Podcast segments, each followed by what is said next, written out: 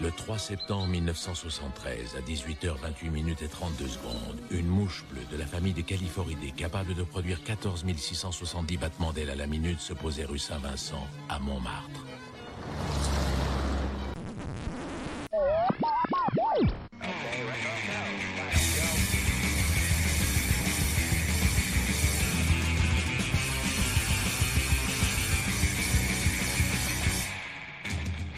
Hello and welcome. Welcome and hello. This is Wait You Haven't Seen, and it's a podcast where we talk about movies, and specifically, uh, we talk about a movie that at least one person on the show has never seen before. This is episode number 49. Uh, the movie that we watched this week was Amelie from 2001, and joining me this week is Amy Frost. Hello. Hello. Uh, so you have seen this movie before, but I had not. I. Yes. So a when few hundred times, in fact. Well, when we were when we were talking about uh, doing a movie, and and I said, well, you know, look, it doesn't have to be a movie you haven't seen before. It can be something you enjoy, and you immediately were like, um, okay, let's. I want to do this one, Yeah. and I knew of this movie. I knew nothing about this movie other than it was French, Yep. and uh, it came out in two thousand one. That was the extent of my knowledge of this film prior to watching it yesterday. So it, it's funny. It's so it is hands down. Like I, if people ask me what my favorite book or my favorite band or my favorite anything else is, I cannot answer that question. Ask me what my reason. Um, and it, it was like a weird connection with how I sort of found this movie. Mhm. Um, because in 2001 I was an art student and uh, I had I was in like a French I, was in a uh, an art class like a beginner art class and our teacher was very French her name was Jean Marie and so she was talking we were talking about color and we had a project where we had to use two complementary colors we could use and we had to paint a portrait and so um, this movie and Jean Pierre Jeunet in general were presented as examples because this movie is predominantly done in red and green. Um, Mhm. One of his other movies, Delicatessen, is similar and it is two colors. And so that was like the thing. So I was like, huh, I mean, in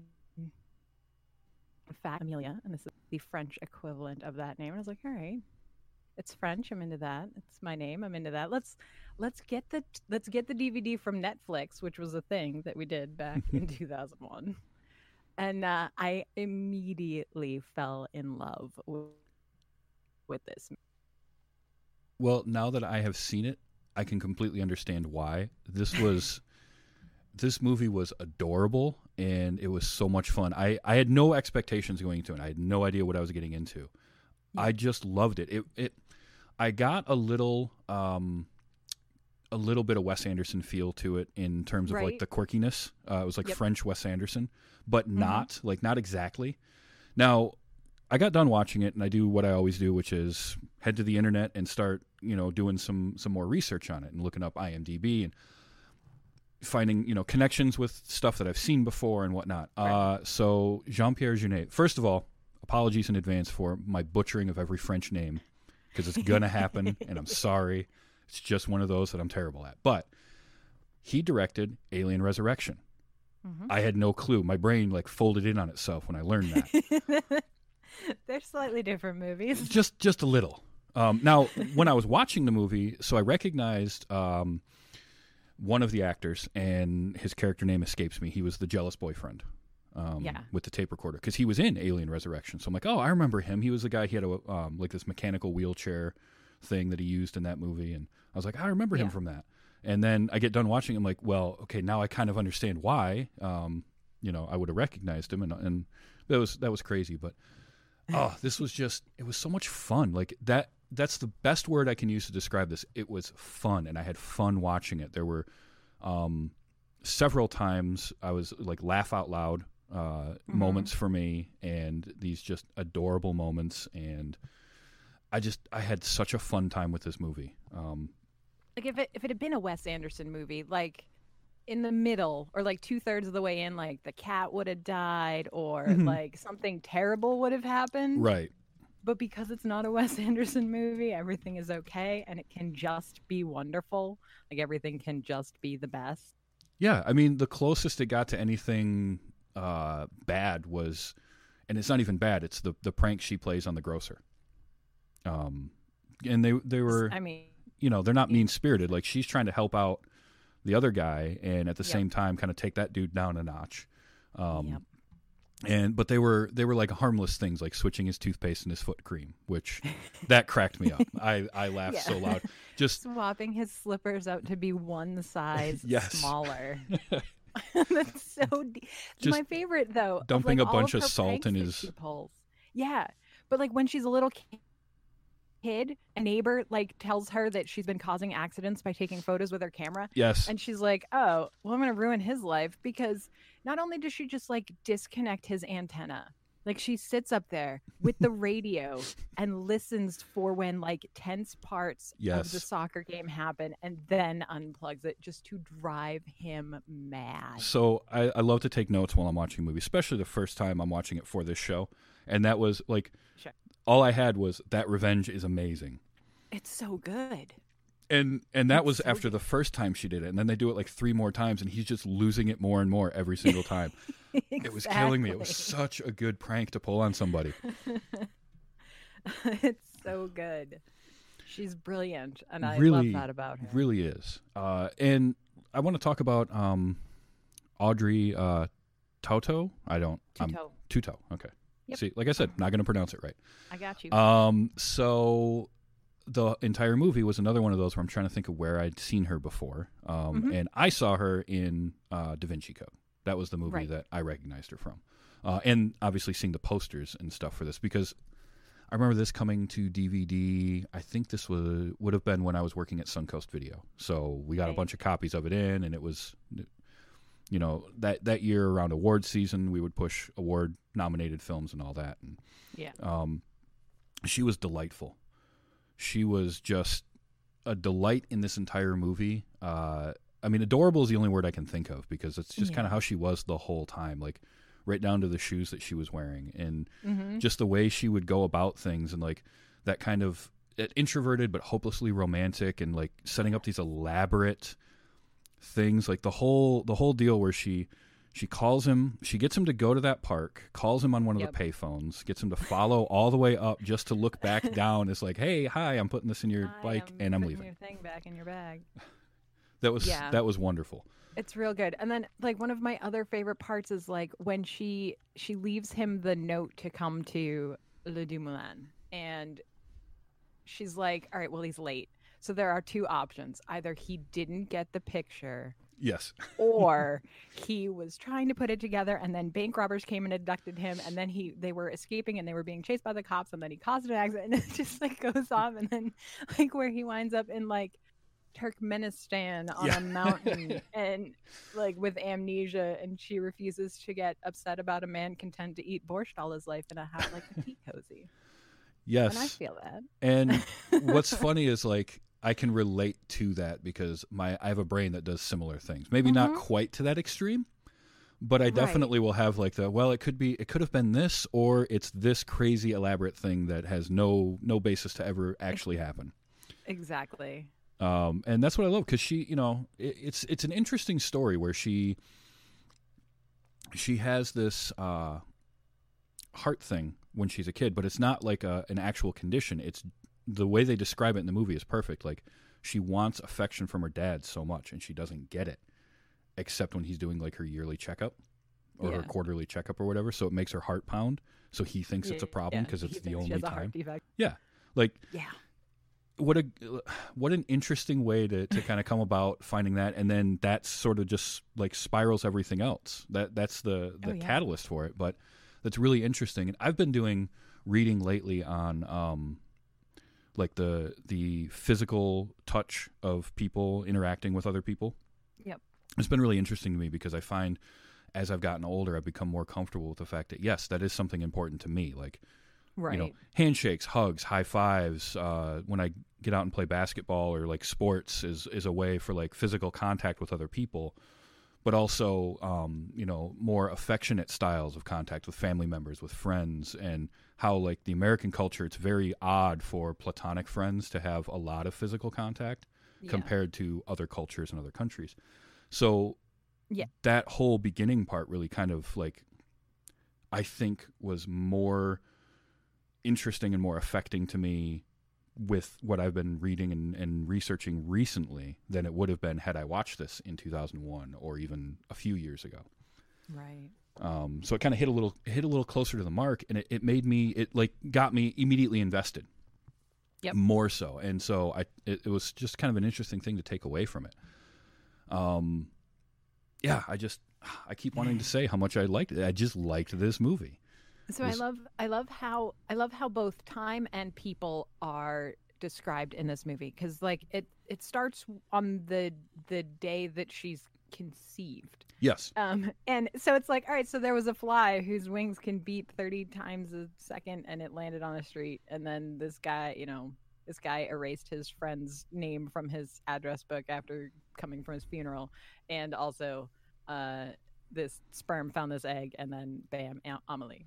And then like people are people are described by the things that they like and the things that they hate but not like oh yeah no i i really like you know i, I really like chinese food and you know foreign films it's like like they don't even know Mm-hmm. like you probably know the ones you don't like but you probably don't even know that those are the things that you like you know like it's like it's like introducing yourself by showing someone your favorite mug Absolutely. yeah. No, it's it's these really interesting, and they they make them feel like more complete people. Right. Because if if you introduce the characters there it's a very on the nose way of like here's some small things about this person to kind of fill in the blanks. And but it, but they because of the types of things they chose it doesn't make it feel forced. It's just like this kind of quirkiness to it that I really Right. enjoyed. I like that.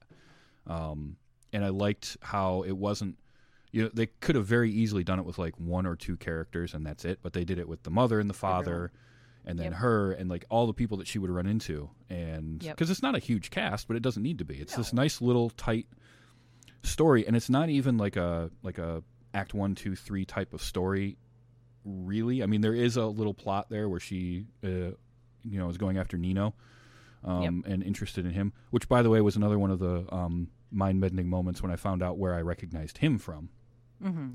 and that was fifth element uh-huh. That was another one. I'm like, it's the dude from the hallway, It's- and I wouldn't have known it until I read that in like his bio or something, or Yep. saw, it, and I was like, oh, geez, it's a, Yeah. you know. But um, yeah, I really that was that was interesting, uh, and that was some of the stuff that made me think like Wes Anderson style, like that felt Right. his style to have these like really Right. quirky characters, and here's how they're quirky, like that was really neat. Um, I liked uh, all the stuff that dealt with um, who the the person that I dubbed uh, French Bill Maher, which was uh, Mr. Glass across the street Yep. from him or her, or was it across the street or was it the same building? No, she's in. They're in the same apartment building, but they're like weird apartments. You know, like I Mm. mean, they're, they're it's old buildings in Paris, so they Oh, sort yeah. of fold back on each other because she can see. They can see in each other's window, but Yeah. they're part of the same okay. building. But I, I liked all the stuff involving him just because he was a, a neat, kind of interesting, you know, sort of curmudgeon, but like, I don't know, for somebody who basically had to spend their entire life indoors and like padded furniture to to have the insights that he did into people was kind of neat. yeah, And the fact that he would just do the same painting every year. yeah, yeah. So that painting uh, is. Uh, I have a skin on my my laptop that is luncheon of the boating party Ah, because this movie. it's one of those things, right? So, like you and I, we kind of know each other from the internet, but Mhm. now knowing that this is my all-time favorite movie, and now that you've seen it, I think you probably feel like you know me a little better now, don't you? I do. It's the same. Um, it's the same sort of thing as the, you know, her Well- dad hates when people look at him with disdain at his socks and sandals. yeah, that was another one of those. I'm like, oh, yeah, hmm I get it. Yep. Uh, no, that was. I I would agree with that. I definitely feel, and and the way that you talked about this movie ahead of time, like you warned me, be ready to do that. I'm gonna dork out with it, you know, and I'm prepared. Like you think that I'm not, but honestly, after No. watching it, like I totally get it. It's it's a movie that I'm pretty certain it's 2001, so I'd have been about 20. Um, Yep. 20 year old Yep, me probably not going to appreciate this movie as much as I do now. I would have enjoyed it. 20, 20 year old me was like perfectly poised to love this movie Oh. because you know like people people joke about you know oh fairy tales have ruined romance for me. You know like oh they've just completely destroyed my expectation no no no. It was this movie when i was 20 that set the bar exceedingly high. Yeah, I can I can definitely see how that would happen. Um, No, it's just I love I love taking a step outside of what I would normally watch and and check out something different. I did that with so the previous this previous month we'd been doing a bunch of um, Oscar nominated films. right Um, and so I saw like Monster, which is not a movie that I would have gone out and and sought out by myself. But I'm really glad that I saw it. I'm glad that I never have to see it again because that movie was rough. this is one Yeah. where it's like I'm really glad that I took the time to watch this and that you suggested it. Yep And I'll probably watch it again uh, on a fairly regular rotation. I don't know how often, um, just because it's hard to say, but it's definitely something where I'm not going to shy away from it. I definitely would watch it again. It was just a fun movie. And then visually, on top of that, like Oh, the yeah. visuals of it are just phenomenal. So, The King's Speech was one we watched just a couple of weeks ago, and I was blown Yep. away by the visuals in that. Um, and how much I enjoyed the cinematography and some of the stuff that they had done in that.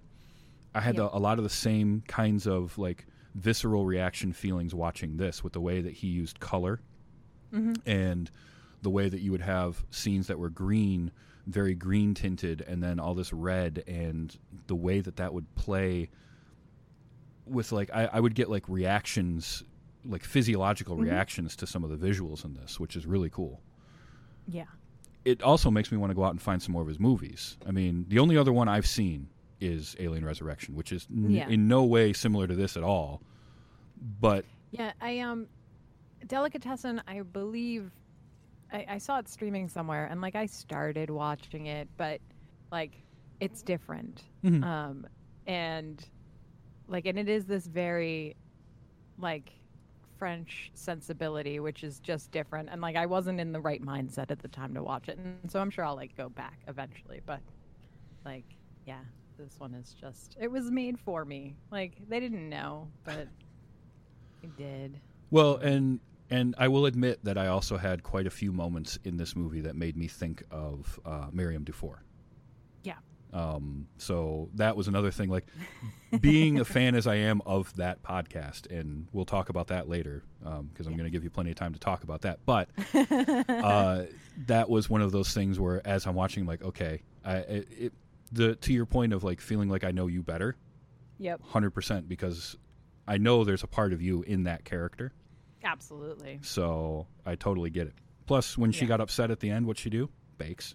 Bakes. Exactly. She's standing there like baking and crying and I was like, I feel this so hard. I understand. like, oh, I'm heartbroken, so let me just bake something real quick. It's good. To be It's honest, good I coping mechanism. Yeah, to be honest, I thought there might be more of that. Like I was surprised. I, I, I don't know why, but for some reason I had this idea in my head. My only expectation was that there was going to be more centered around food with it. No, not so But- much. Other than the fact that she's, you know, at the cafe. Yeah. Which that was a those characters in that cafe were awesome. They were just yes. so like I don't know, it they border I mean they border on being parody and they border on being almost too much, but they never crossed that line. They never went over the line of being Right. like obnoxious. As you know. someone that has worked in retail for the past 15 years, Mm. uh, yeah, no, the regulars, like, yeah, that's pretty on point. Yes, it is. oh yeah, I've done my time in retail. I, I know how that Yep. can be. Yep. But even like, Yeah. and and to your point when you talked about like kind of a French sensibility, it definitely is a different mindset. And Yes. when you watch a film, so one of the things that I think a movie like this doesn't play as well to a lot of people is the fact that it is a, a different culture uh, altogether, like just a different kind of mindset day to day and then the language barrier. And I know quite a few people that basically will refuse to watch a movie that's subtitled right. because they don't want to sit and read the whole time. Well, first of all, that's silly. I'm sorry. Yes. Like I just I'm, I will never never agree with that mentality. You know, I, I yeah, prefer I mean, I get it. Like, if I'm putting on something to be in the background while I do something else. Like, yeah, okay, I don't want subtitles because I'm not going to be paying that much, you know, Right. that much attention to it. But like, yeah, no, I'm down for down for subtitles 100% of the time. Yeah, uh, you you tend to get better translations too with subtitles than with dubbing. I've Yeah. noticed. So Yeah. this, my um my French is marginally good enough that I can pick out some of the rather like they're not important differences, but there are differences. Like when she's talking about how it's like she hates in old movies when um when the drivers don't watch the road. Yeah. No, she says she hates in old American movies Mm. when the driver doesn't watch the road. A little and make it into the subtitles. yeah, It's pretty good. that happens quite a bit. Like I, I watch Oh, a yeah. fair amount of anime, and you notice a difference in um, both the subtitle translations, the dubbing translations, and then you talk to Oh, somebody who can speak the language, and like, yeah, they still kind of miss this bit a little bit. Yeah. But But I don't have a problem with subtitles in movies. Like I, I remember seeing uh, Spirited Away when it was playing in theaters, um, and loving that, and not wanting the the first time I saw because I love Miyazaki films, and the first time I saw Right. Princess Mononoke, it was a dubbed version, I think off of a, a VHS or something. Yeah. But I went back and sought it out in Japanese with subtitles.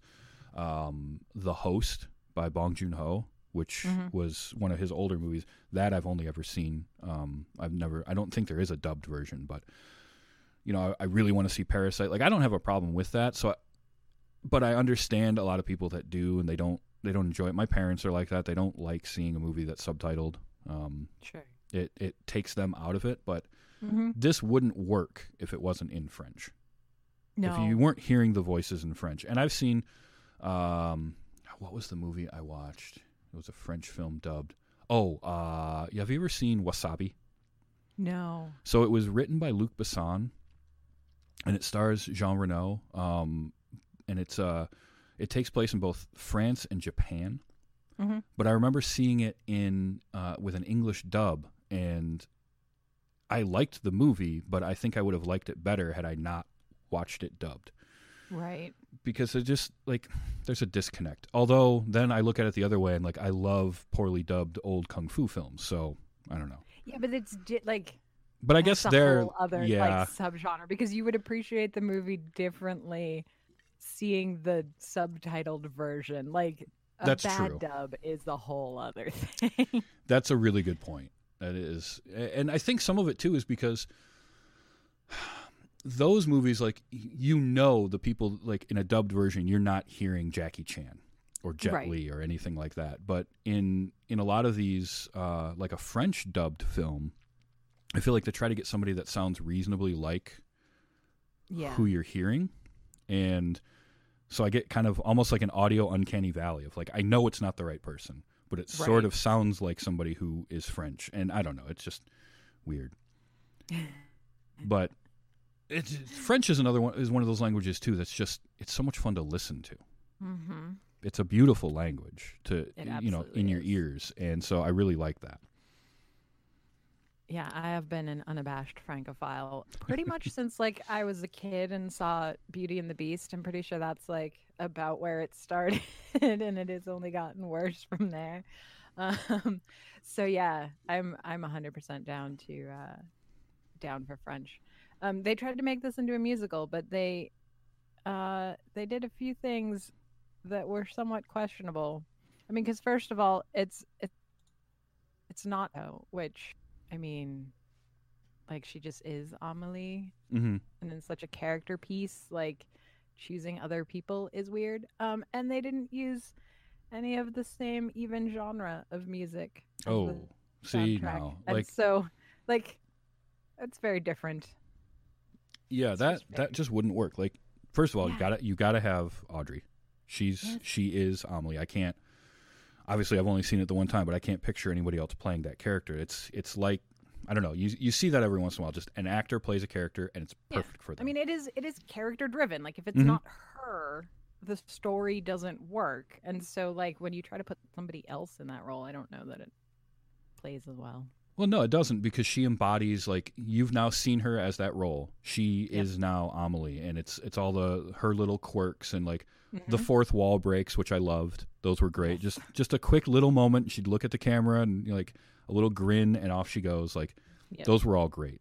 And the music, it, I can see this being a musical, but don't change the style of music. That music was Yeah. perfect. It they were like, yeah, we're gonna um, like, because you know, the second that they said that that I forget who it was that wound up doing it into production, it didn't last very long. Um, but you know, the second that it was announced that it was a thing, like everyone that I know sent me like the link to the article saying like, oh yeah, no, they're gonna gonna do an Amelie musical. You know, I come from a musical theater background, so I was like, okay, all right, I'm in. And then they're like, so I'm like, all right, I know it's not going to be the same cast, so okay.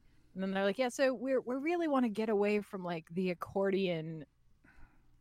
And I'm like, that's a questionable choice. That's a big mood change. Yeah, that I don't I don't see that working at all. Now. I did read some trivia, and again, IMDb trivia. I always say take with a grain of salt. But Uh-huh. um, originally, they wanted uh, he wanted Michael Nyman to score the film, and um, which was a name I'm like, I know that name. Why do I know it? He's done a few movies that I enjoyed. Um, he he and Damon Albarn uh, co-wrote the uh, score and the soundtrack for the movie Ravenous, Mhm. um, which I loved the music in. So uh, I could have seen him doing that, but I did like uh, is it Yann Tiersen? Yep. Looks like um, composed this, and it was just amazing. I mean, I was playing the music leading up to uh, recording the show tonight, and it's just so good. It it 100% feels like what this movie's music should be. So the the story I've heard um, was that Jean Pierre Jeunet was headed so like he was on a, a trip with his assistant and his assistant put on an album in the car that you know he had never heard like assistant was in charge of playing music and mm-hmm. it was Yann Tiersen and basically Jean Pierre Jeunet just like immediately purchased the entire catalog and commissioned a few specific pieces for the movie and and that was that. Hey, that works. It yeah. it definitely like you could have told me nothing about this movie other than okay here's the music and like show me a couple of still frames for it and i'm gonna get the feel of what i'm i'm getting into yeah yeah. um that was great i did okay so i'm looking at the poster right now though and that's Mhm. maybe one thing that i just don't get is why why in the poster for this movie is she pale pale white it i don't know Um, something about that know. feels I weird think it's yeah. I think it's part of the like part of that sort of color play that was what led us to have like what led me to find this movie in the first place. Um, i guess yeah, it, it it's a weird choice, but because it does make the red and the green pop on the poster Yeah. but i don't know it doesn't like it doesn't feel like it's the poster for this type of movie and there were a couple of you know interesting little uh, visual effect kind of fantasy elements like the uh, the lamp turning itself off and the Yep. paintings that would come to life and The talk to him and all that like Yep. those were great i love that scene with uh, nino when his uh, the picture of the the four yep, photo and it's talking to him that was great yeah. uh, I love a- photo booths like mhm. all of that. So like because of this movie, every time I like have a chance to be in like a good one, like not one of those like dumb ones at the mall that put like a frame around your picture, but like a real photo booth, Mhm. like I'm there.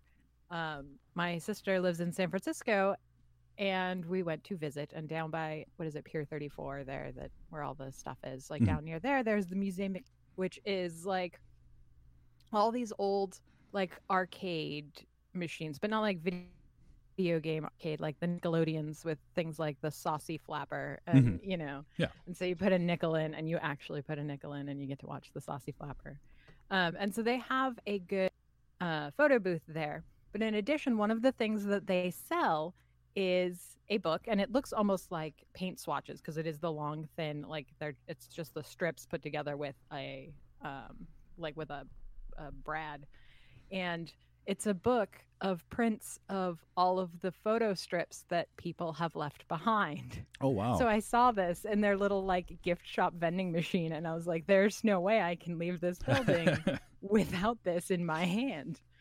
So yeah, I have I have the Musée Mécanique uh lost photos. oh that's really cool So good. Um, so another bit of trivia I thought was interesting was that this character of Amelie was specifically written for Emily Watson. Yeah. Um, Weird, huh? I she mean- was supposed to be like from England living in in Paris and yeah, I mean, I can I can get it, but it's going to be very yeah, it's going to be very different at that yeah. point. And while it still probably could have been good, there's just something to to Audrey's uh, Yeah, performance. it just it would have been an entirely different movie. hmm Really would have. Um, the gnome stuff cracked me up too. I love that that's I love that it's great. based off of like stuff that actually happened. First Yeah. of all, yeah. Um, So when when a couple years after this, when Travelocity started their Roaming gnome campaign, I was Yeah. like, wait a minute. See, so you knew you had some idea of that going into it. I didn't. Yep. I just I Yeah. knew I remember the roaming gnome and then I remember reading about like, oh yeah, that that ad campaign was inspired by some actual like garden gnomes getting Yep. stolen or something, but not having seen. Now, I will say I was confused at first when when he first shows her the pictures of it in um I can't remember where it was. England, I think. Yeah, I think Um, so. And I was like, wait, I remember her taking the gnome, but she never gave it to anybody. Like, where did the, how did the gnome end up somewhere else? And it Yeah. wasn't until later they paid that off when it's her friend that's like the flight attendant. The flight attendant, yeah, because she watches her cat. Yeah. Rodrigue, which is a great name for a cat. It really is. And I was like, oh, okay, now I get how the gnome is traveling around. And what a great thing to like. I so I love the idea of trying to spread positivity and mm-hmm. and just make like help elevate other people's lives and which is what Amelie is trying to do. She finds that whole thing where she finds the little box of stuff from the the kid hid in the wall yeah. and like setting out to find that person with the the idea of like if he likes it then I'll keep doing this and he did and it, it had that effect on him so she's like I'm going to keep doing this stuff I Yep. love that first of all I think that's another thing that really made me connect and enjoy this movie is like she is coming to it with nothing other than I just want to make other people happy. I just want Right. to like she's being kind and there's a there's a difference between being kind and being nice. yes. And being nice is helping someone out to, for personal gain kind of thing whereas being kind is just helping them out to help them out. And I love that. And spreading kindness is a big thing for me. So the fact I, that I go ahead. no, go ahead. I do like when um when when the glass man D- Dufayel points out that like so she you know she talks about how she's you know talks about so they talk about it in veiled terms based off of the girl with the glass of water in Yes. the painting. Mhm. It's like no, you know, she's just fixing other people's messy lives and he's like, "Yeah, so how about her messy life?" yeah. She's like, "Don't worry about it. Don't don't worry about it. It's fine." Yeah, I feel that a lot. So I. I just love I love that idea of being kind and then the way she would go about it and like Yeah. she wasn't doing it for any sort of recognition either. She just wanted to like she's like, "Oh wait, a couple of regulars. Well, let's get them together." And and that worked flawlessly. Um at least at first. Which that was another one of those uh, really fun and uh, funny scenes is when the two of them finally get together. Mm-hmm. And then Yeah. she's got to like turn the steamer on to, to mask which it's not masking anything at that point, but no, not at all. But there it's was a few there was a few moments in this that I wasn't prepared for um yeah, at all. Like the very beginning. well, yeah. I I had in fact I think one of my notes was like I wasn't prepared for a scene of birth. Like it just that came and it was quick. It came out of nowhere and it was just like, "Hey, It's check this out." I always like I always forget it's there too. like every I've seen it so many times. and I'm always like, oh yeah, right. Um, and the part where she's sitting on the roof, wondering like, oh yeah, that one too. when she does things about the town. She's like, I wonder how many couples are having an orgasm right now. Yep. And then they show you all 15. She's like, "Oh, That's- it's 15. That's right there like the the difference between this being a French film and like say an Yes. American film is Yeah. That you know you can you they'll they will do that in a french film and it not like it doesn't feel again it doesn't feel forced or like creepy in any way really Right. I like when after she finds the photo book, right, and it's got Nino's, it's got the phone number in it, and so she calls it, and it's the sex shop, Mhm. and he's like, and so I think it's the glass man who asks her like, oh, you know, how'd it go? How'd it go with the guy? And she's like, yeah, they were, we're into different stuff. yeah it's cool. and you know i towards the end of it when when um the who the other waitress um at the cafe gina, um when she is like, okay, Nino, let's let's leave, you know, and of course, jealous boyfriend guy is uh, like, yep. planting that seed of like, see, she's doing that again. Part of me was like, no, no, no, sh- Amelie shouldn't be reacting this way to that. Like, she should know better than to to listen to that dude. But at the same time, like, I get it because she's not going to be able to look at that situation objectively. Right. So I had like a quick moment of, no, no, no, this doesn't make any sense. This doesn't work in the context of the movie. Followed by, wait a minute, yes, it does actually work perfectly. Yeah. Shut up, brain. Watch the movie.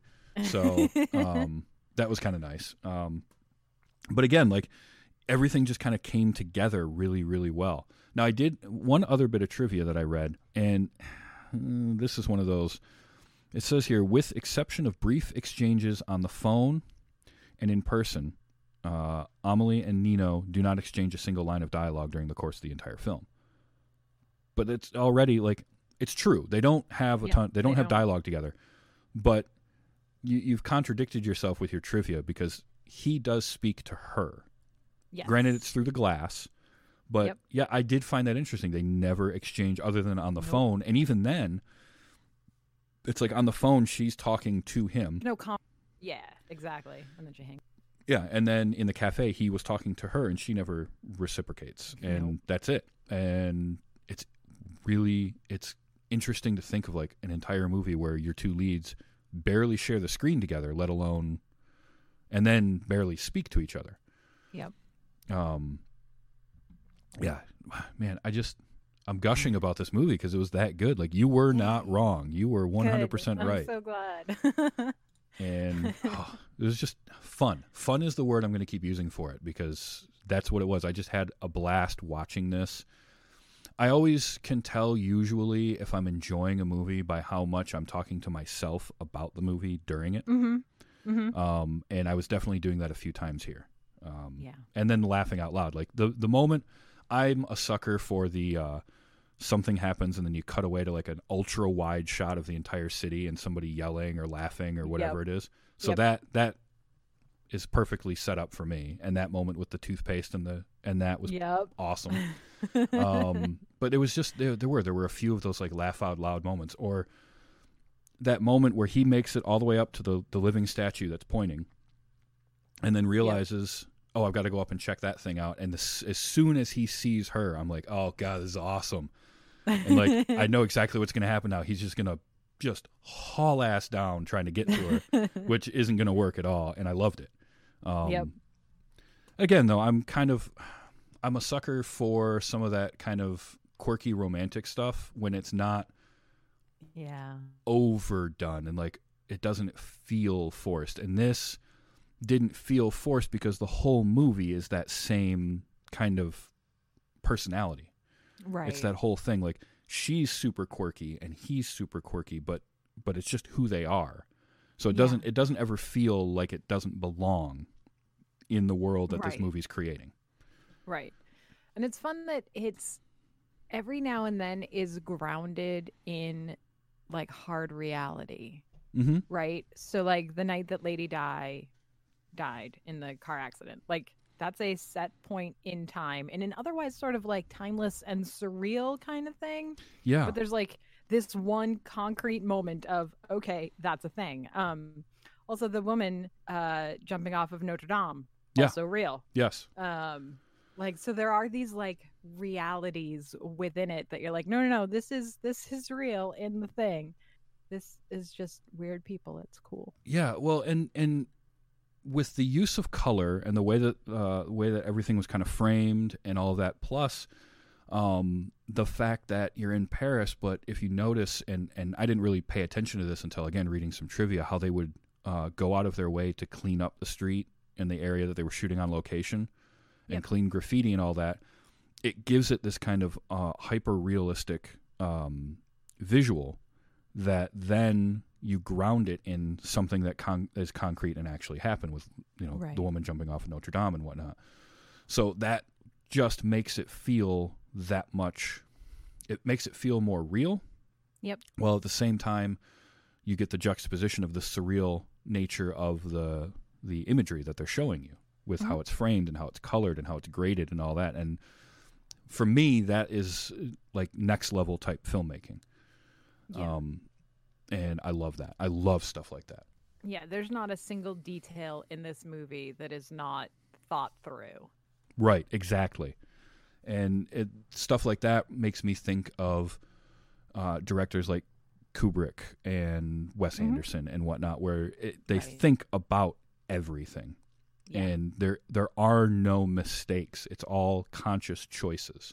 Whatever you're seeing is a choice they made that they wanted you to Yep. see, whether you think about it or not, whether it's front of your mind or not, and that is somebody that is that's an artist really at the top of their game. Absolutely. I love this movie so much. Oh. It makes me so happy. it's it's like my number one most used gifts. It's I quote it all of the time. I yeah. We don't, and Um, and I get where it's hard to like say a lot of things. It's hard for me to say I have a favorite, like a favorite band, a favorite Yeah. TV show, a favorite yeah, book. No, like I don't have a favorite. yeah. People have asked me, Like, I "What's your a favorite movie?" And like, I can't say a favorite movie because it, for me, it depends on my mood, Right. what it's going to be. I have some movies that I think are some of the best movies I've ever seen. Some of them that are complete schlock that I just love. Like I will Mhm. defend to my dying breath the movie Running Scared. Which we covered on this show about a while back, and I'm actually going to be talking about again soon uh, on another show. But it's Excellent. it's a cheesy '80s buddy cop movie, but damn it, it's one of my favorite movies ever. I don't care, and Yeah. so, but I, I can't say that I have one, but I love the fact that you can you can definitively say you have that one favorite thing. Yep. I absolutely did. Like I like literally nothing el- else in my life can I tell you I have a favorite one. like it doesn't even matter what it is. Like color, I think is probably my only other one that I have a definitive answer to. Otherwise, I'm like, "Oh, I don't know. I mean, I kind of like this and this and this. Then there's this, but sometimes I no, no, no. What is your favorite movie? It's Amelie. 100%. Easy peasy. Oh, you haven't seen it? Come here, sit down. Here's popcorn. Let's go. I can see you doing that. Yep, absolutely. Uh, so you can't set that up and not tell us what the color is then. Red. Red? It's red. My favorite color is red. yeah It's a good color. Yeah. See, whereas I go to green, so opposite Oh, see, opposite go. side of this color wheel. Oh, oh, the stream went down briefly. Well, um, hopefully it's back up. I don't know. My internet sometimes is a little weird. Um. Oh man, this was just a ton of fun. Thank you again for recommending Oh, this movie. pleasure. I I'm cannot. so glad. I love being able to like I. So it's like first of all, I love being able to introduce this movie to people, right? Like I love being able to be like, "Oh, you haven't seen it? Like you should watch it." Which like I I, I don't always do, right? Like I got to be pretty sure that you're going to be on board before I'm like, "Here, take this precious little thing of mine and enjoy it." Um but then also like there's already there's an immediate connection when I find someone else that already loves this movie Mhm. right? Like if I'm like, oh no, my favorite movie is Amelie, and they're like, oh my god, I love that movie. And I'm like, okay, all right, so we've got a baseline friendship already. Right, exactly. let's- There's some shorthand in there. You can on. you can skip over a few parts. I'll bring um, the wine, and here we go. yeah, and and I get I absolutely get where you're coming from. Like I love showing people a movie and having them enjoy it. That's why I started doing this show. And it's usually me that gets to do that. I usually am the one that gets to show somebody a movie they've Yeah. never seen before and they're like, "Yeah, this was a ton of fun." With the exception of Tank Girl. Nobody likes that. I I still like that movie, but nobody else I showed it to did. Um, Yeah. But I just love that. It's it's so fun to like show somebody something and and that first time they get to see it and you know like wow you've opened them up to something new so Yeah. it's really cool to be on the other side of that because usually i pick the movie like Yep. 49 episodes now i think i've picked the movie 47 or 48 times Sure. easily so Yeah. To be completely like no someone else chose this and i i went along with it and damn it it was good like that's that's cool now i get to know what it feels like and this is fun i'm going to be doing stuff like this more often now so Yeah. you've helped Yeah, to influence the like, show "Oh, too what's something that you you know that you haven't seen but you feel like you probably should have? And I was like, oh, I don't, I don't know. I, I don't know. Like I have no idea. So I uh, yeah, when you were like, well, it's okay. It could be something done, done. I know a movie that I am almost positive you have not seen. Easy pick. and annalise is saying tank girl she loved it it's ridiculous yes uh, it is Yeah. ridiculous and that's why i love it i i described it on the episode we did as uh, it's about an hour and a half ish uh, of directionless energy. And that's not a bad thing. Like it's just No. Lori Petty was like, I want to make this, and it was fun. Again, Yeah. fun. That's a word that I use a lot on the show, but it's true. Like a movie should be fun. It doesn't always have to. Movies don't have to be like art. Right. Doesn't have to be difficult. You know, for for our uh, Oscar month, it was here's the the five movies we did for the five weeks leading up to the Oscars. So this will give you an idea of this was a little bit of a rough month theme wise, Yeah. but it was it was uh, L.A. Confidential, Mystic River, Yep. Monster, Yep. Training Day, Ooh. and then The King's Speech. So it's like Yeah. Mm-hmm. four downer movies in a row. And We, we ended it with The King's Speech, which I hadn't seen before and loved. Yeah. That was phenomenal. But those are f- amazing movies, amazing performances in every one of them. But they're tough. They're tough to watch Mm-hmm. sometimes. So I I also love seeing art that's just fun. And art Yeah. doesn't have to be high art. Pulp art and pop art. Tank Girl is definitely pulp.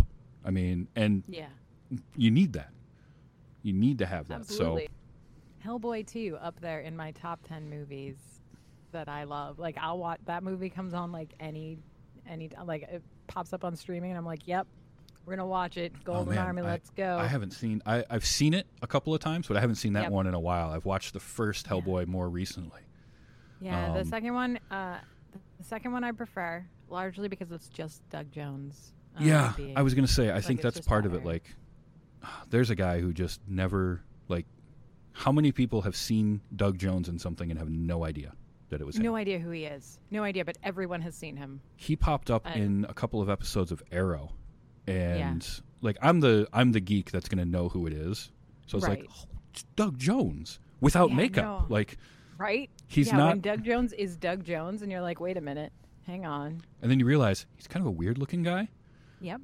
but ah, man, and he's he's one of those people. It's like him and Andy Serkis are those actors that you see in so many things, and nine times out of ten you don't know it's them. Yeah. You know, Andy Serkis is going to do the motion capture. Doug Jones is going to be in some elaborate costume that Monster Guillermo del. Toro puts him in. Yeah, see, that's another movie. Like Pan's Labyrinth, I love that movie, but that movie is tough. oof. Like, if I could cut out all the real world stuff and just like, if I could Yeah. have the Amy cut, it's just all the fantasy sequences cut together and like, cool, cool, we're there. I Yeah. got that. Same with Shape of Water, really. But that's that's Del do- Toro though. Like he's perfect. Right. He's No, so. Yeah. good at balancing that out. And like we're, I'm going to show you something that's just awful, like Mm-hmm. horrible, really difficult stuff to watch. But I'm going to balance it out with this wonderful, amazing fantasy stuff. Where because that dude's imagination is Oh, out of this world. Yeah. Like and when he's he he's always he's real big on being like, here's my monster movie, but hang on, because there's gonna be this dude that's the monster, and my monsters are gonna be nice, yeah like every time. Yep. Um, what was? How they? I'm trying to think of what movie it was he did that had the. I want to say it was centered around an orphanage. Oh. Oh, it's gonna bother me until I remember it. But that was one of those that was like, that's really really good. I don't know if I can watch it again. Yeah. Yeah. So we kind of got off on a little tangent there, but hey, whatever. That's Well, what know. that's I mean, what we it's do. the same idea, right? It's Yeah. like the fantasy stuff, but then like. Well, and this is had just like happy all of the time. yeah, and this movie had some fun little fantasy moments, like diving into her head and like her watching the TV and the stuff that would be on the TV, Yeah, like talking like, directly to her, basically. to her. Yeah. It's like she's allowed to ruin her life anyway she sees fit. I'm like, yeah, yeah, we are allowed to ruin our lives the way we see fit. Ah. so That's low. I mean, normally, you know, I'll say, "Oh, if you haven't seen this movie, go see it." No, go see this movie. Like, don't don't worry about it. If you haven't seen it before, if if you, haven't have, it, watch it again. right, if you have seen it, go see it again. I, I'm Yeah. I I will absolutely watch this movie more times because it's Good. it's just fun. It's fun, and every once in a while, you need something like that. You know, Mm-hmm. it's like for me when I'm when I'm feeling down, a movie that I can always go to and watch that just makes me feel better is The Birdcage. Yes. You know, Absolutely. the day so i was out driving around uh, with my uh, girlfriend at the time the day that we found out about robin williams dying Yeah. and it was like oh all right well we're going to go home and watch a robin williams movie Yep. and the first thing she said because one of her favorite movies was what dreams may come i said no No. I was like, not not a chance. I'm not crying tonight yeah. because I will I will make it two minutes into that Oh, movie yeah. and start bawling. I'm yeah, like, and that's the end. Yep. We'll watch the Birdcage because I want to laugh. And Yes. it, I tell you what, I, I quote that movie all the time. It makes me laugh. And this Yep. Amelie is that type of movie. Mm-hmm. It's something that I can put on, and it's it's that warm blanket of like I want to be happy. Yeah. And- Phelan says Princess Bride. Yes. Yep, that's another good one. Yep, Yes, Right. that's in in that top there. five. Yep. Easy. But that movie has everything. Yes. We covered that uh, a little while back because I found somebody who'd never seen it before. Wow. I uh so I run a I, I manage a tabletop game store and on Friday afternoons we have like the younger kids playing magic. And one day there was like a whole bunch of them and they're all like 13, 14. And I said something about the Princess Bride and they were all like, "Oh, we what? We've never seen." And I was like, "All right, stop. Stop on right now. We're all all watch. You sit down. We're watching this movie. Sit down. You're going to watch it. You're going to like for it. their education. Yes. Oh, I heard somewhere somebody talking about remaking that, and I'm like, no, just let that let that be what No, it let is. go- like make something else. Like yeah, I mean, it, it it would be like doing a remake of This Is Spinal Tap. Like you're not going to recapture gonna what that, that? Yeah. was. no. The closest I ever saw was uh, when there was a thing going around on Twitter about you know recast a movie with um, all Muppets, but leave like Mhm. one human character. Yeah, no, I'd do that. That's fine. Yeah. I'd do Princess Bride, keep Andre the Giant. That's a good choice. Yeah, I Yeah. think I said I think I actually said Princess Bride, but I think I said keep Billy Crystal. Maybe Billy No. Crystal is a good pick, though. That's good. ah, I don't remember. It might have been Andre. It's hard to say. I mean, Although Andre the Giant is a good Andre the Giant with a bunch of Muppets. I can see it. Yeah, I can. But if you were going to do a Muppet for Andre the Giant, it would be Sweetums. Well, yeah, I mean, yeah. that's pretty obvious, though. It just is. Well, this has been tangent. this has I been like a this. ton of fun. I again, amazing movie. I'm so glad I got to see it. Thank you for coming on and talking about Oh, it with my me, pleasure. for suggesting the movie. It's been a ton of fun. So I mentioned earlier on Miriam Dufour Yes. and uh, Willow. Now, yes. for those of you out there listening that don't know what Aquilo is, first of all, shame on you. If you if you follow me on Twitter, it's like a full probably 25% of my tweets are, "Hey, go listen to Aquilo." It's, Um, true. it's so good. So Yay. tell some people about that. Go ahead. So Aquilo is a uh, we just finished up season one, um, and it's a it's essentially a serialized audiobook. Um, is what it turns out being in podcast form. So Aquilo is the story of Miriam Dufour, a young woman from Montreal, who finds out that she's inherited this bakery from some long distant great grand aunt that she didn't even know she had. Um, I didn't even know that great grand aunt was a relationship, and I had to argue about, It. but it turns out that that is actually correct. Um, so she goes to this little town that she's never heard of called Aquilo, which is on the border between um, Canada, between Quebec and Vermont. Um, and when I say it's on the border, it is physically on the border. The border runs directly through it. It's this tiny little nowhere town.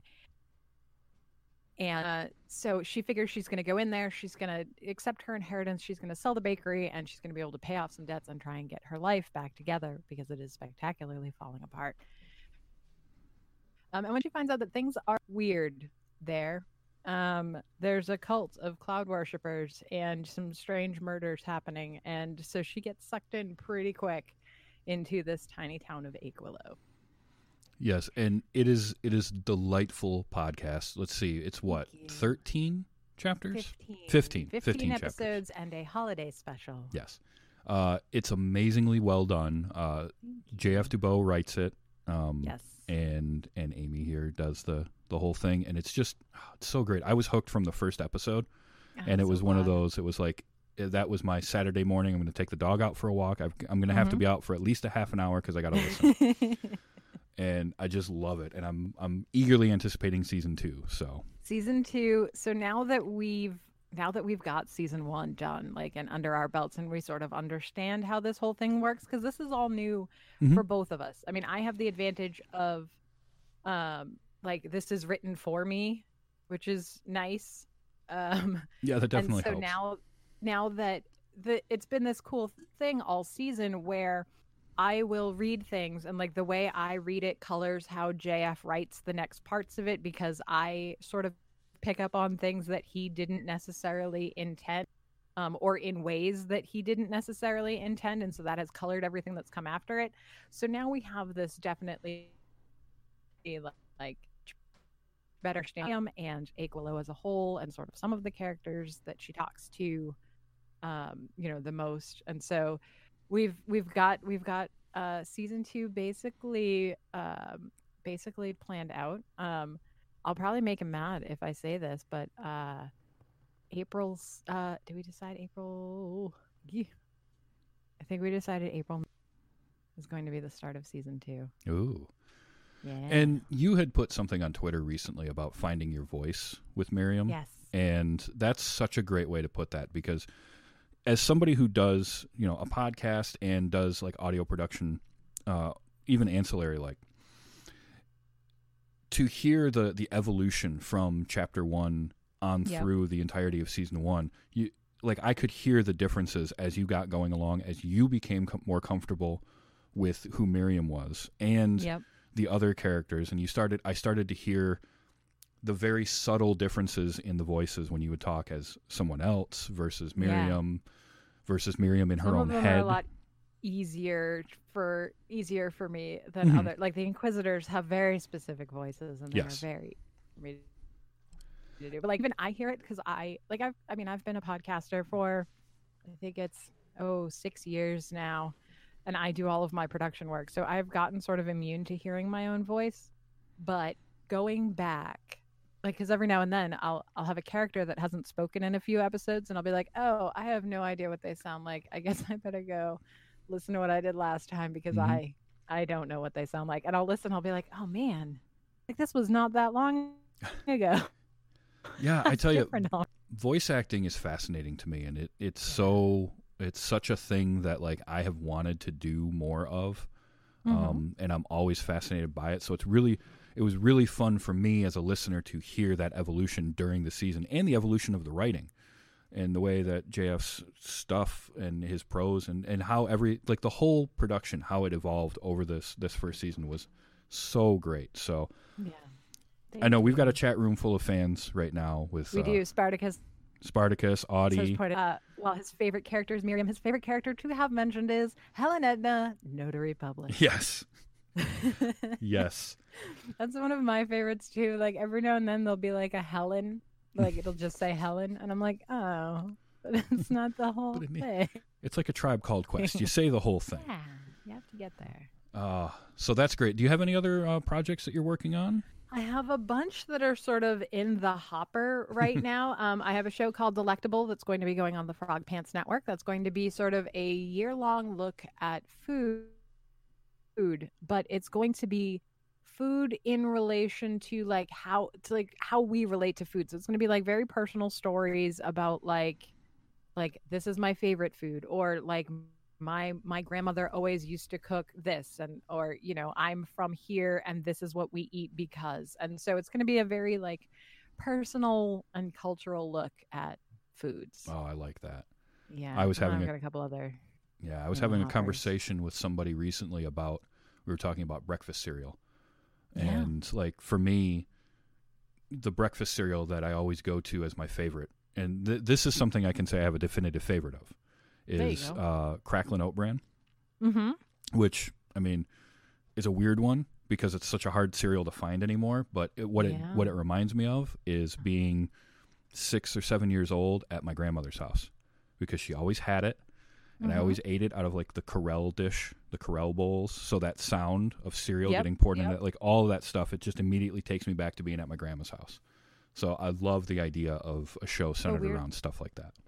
yeah so like i have there's going to be a few special episodes too so like the holidays there'll probably be a couple special episodes of people talking about their holiday foods Mhm. um and then there's going to be like a few episodes of sort of these sort of universal foods like every every culture has like a fried dough Yeah. right whether it's Mhm. portuguese malasadas or donuts or you know like churros like everybody has a fry. so like we're going to sort of explore all of these different um you know these these different universals too Very cool. Well, I'm looking Yeah. forward to that one now too. Now I've got another show I get to put into my rotation. Well, Amy, it's been a pleasure having you on. Uh, thank wonderful. you. Thank you. Um, thank you for coming on. Uh, definitely, you are welcome back anytime. Uh, next time, we'll find a movie you haven't seen, Yes. and we'll do that. Absolutely. Um, so yeah, uh, Aquilo season one, check it out and get ready for season two. I know I am. Um, and Delectables as well. Uh, that's very cool. So, well, this has been a ton of fun, and um, we so I record this show this, uh, Sunday nights, 8 p.m. on twitch.tv forward slash TV's Travis.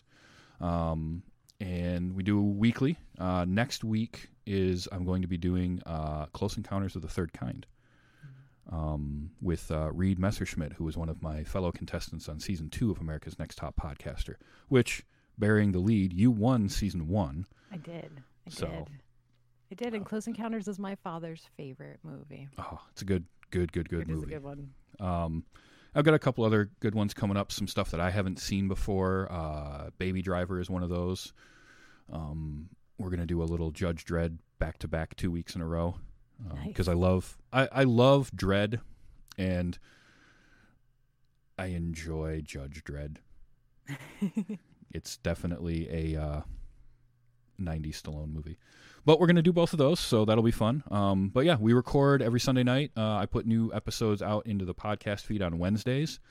If you listen to the show and you do enjoy it, um, if you can get on to places like uh, Apple Podcasts or something and give us a review, that helps us a ton uh, to just get better known because I picked a terrible name for search engine optimization. So it's hard to find it. Uh, the easiest way to find the show is actually just to go to my website, which is tvstravis.com. And I, ha- I post all the shows there, and I have this big subscribe button. Um, you can never miss an episode. So, uh, you know, we've got some good stuff coming up coming up on a year of doing this show, um, which is crazy to think about. Like it feels like I haven't been doing it that long, and then I re- realized, no, I'm almost a year now. Where the time went, I don't know, but uh, the days, the months, the years pass. definitely. But until next week, which is again Close Encounters of the Third Kind, uh, around that's the wrong button. I love when I do that. Pay attention to your soundboard. I'm a professional. Okay. Um, we like to say to enjoy your movies, and I like to say be excellent to each other. This has been Wait You Haven't Seen.